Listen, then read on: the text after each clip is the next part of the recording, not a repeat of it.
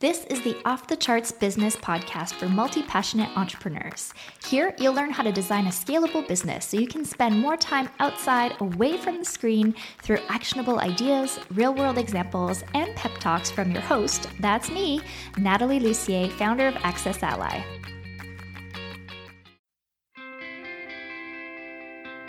Join Natalie Lussier, business strategist and digital visionary, as she shows you how to increase the most important metrics in your business. Hello, this is Natalie Lussier, and you are listening to the Off the Charts Business Podcast.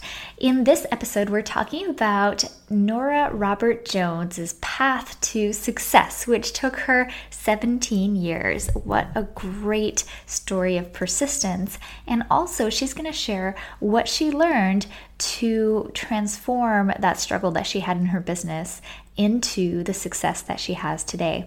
She's the creator of Find Your Fierce Formula, and she works in two arenas with entrepreneurs to build programming that generates multiple revenue streams and a greater bandwidth to serve their clients and to help them take their brilliance to the bank. She also works with corporations to develop high performing employees who excel at work because they learn to operate in their genius. So I know you will love this interview with Nicole. So without further ado, let's dive on in. Hi, Natalie. First, I want to just say thank you for having me and uh, for allowing me to share with your tribe. And I'm always super excited to have the opportunity to share with fellow entrepreneurs because here's what I know I've been doing this for 23 years, and it took me 17 years to make a profit. And it took me 17 years because the first question you asked, what one thing did you have to let go of or stop doing to take your business off the charts? Let me tell you what I had to let go of. I had to let go of my own mindset around a business. See, you can either be putting in sweat equity or cash equity. And to be a CEO, I always thought it meant you had to work really, really, really, really hard. And what I realize now is that you've got to work smarter, not harder. And so for 17 years, I kept thinking if I work harder, if I put in more hours, if I do a new program, if I work harder, I'm not working enough hours, I'm not meeting enough people. And really, what it was is that I didn't know what I didn't know. I didn't know that I needed systems and strategy, and I didn't know that until I began to put in cash equity. And what that looked like is I had to hire someone that was 10 steps ahead of me to show me what I didn't have in my business. So, really, what I learned is that I was in my own way that my mindset had me thinking that I knew everything I needed to know, but I didn't.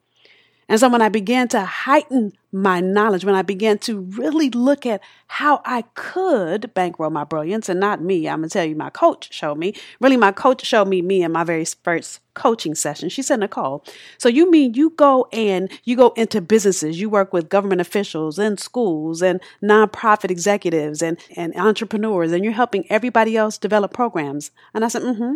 And then she said, and you teach program development. You taught it at USC for four years, and now you live in Boston. You're teaching at Boston University, and you're teaching program development. And I said, yeah. And she said, baby, you don't have any programs for yourself. Again, duh. So I was working harder. What I was doing was trying to drum up more clients. I had a coaching business, and all I was doing was coaching. And really, let me say, I didn't have a coaching business, I was a coach. See, a coaching business, I realize now, is uh, to have a business, you've got to have multiple streams of income. And I only was relying on coaching one on one to really grow my business. And so, really, the one thing that I had to let go of is that I had every answer because I didn't. And the one thing I had to really start to do to take my business off the charts is to hire someone 10 steps ahead of me. Matter of fact, you know, that was over five years ago that I started working with that coach. And ever since then, I've always, I'm always enrolling with my next and my next and my next coach so that I can grow me. You know, how can I expect anybody else to invest in me if I'm not willing to invest in myself, right? and then what is the one thing I did start doing that took my business off the charts was I really started to invest in my growth. I really started to, well, let me say this, you know, what I really uh, teach my clients is how to become the AVP in my own business, right? And so, what that is, is one, A means to really stand in the authority of the gift in you. See, there's brilliance in you, there's expertise in you, and that gift in you is your gift alone. I call that your DNA, your distinct natural ability. And the way you were wired, the way that you do what you do is not like anybody else. Sure, there's other people that are out there that do core message development content strategy like I do, but nobody does it like I do, right? And so, one, you've got to understand what is that gift in you, and then you've got to understand the niche that that serves, right? And so, in my business, when I first started, I thought I was serving every woman, and that's not real. My ideal client is an entrepreneur. She is a coach, most more likely a coach, a speaker, an author, and she may even be an expert or consultant. And she only has one way to sell herself, the way that I did, right? She's only doing one thing and wondering why she's not making any money, right? And again, I thought I served every woman, and that wasn't real, right? So then, once I realized what my gift was and I realized how to stand unapologetically and I began to really hone in on the niche I served when I started working with my coach, then you've got to move into the V of your AVP status. V is building visibility. You know that saying, build it and they'll come? Yeah, that's a lie. So I had to learn from myself that I had to start allowing myself to be visible. What good is it to have a gift if nobody knows you exist? You know, I like to call this there's a difference between dating and putting a ring on it. And oftentimes, as a business owner, we rush to put a ring on it with our clients. We don't let them date us for a while and get to know us and see the value that we bring. So by the time you ask for the sale, you invite them into the next level of relationship with you, which would be to be a client, to pull out that credit card and, and say yes to you. They've been in relationship with you for a while, right? So it's really building what I call a content marketing empire. And you do that from what I call your fierce formula. And so when I'm working with my clients, I help them create what the industry calls a signature system. I call it a fierce formula.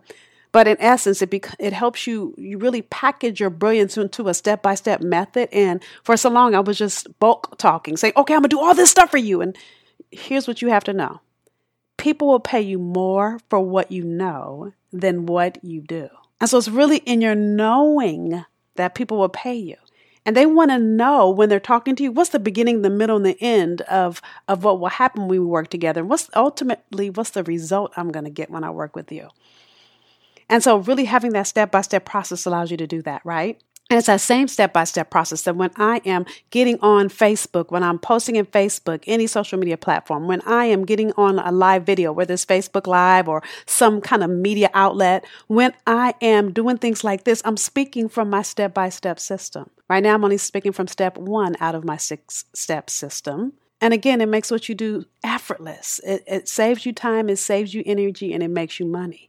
But you've got to let people see the value you bring. So you've got to be visible as a speaker, as a writer when you're writing books. All those things really create your platform to let people see you.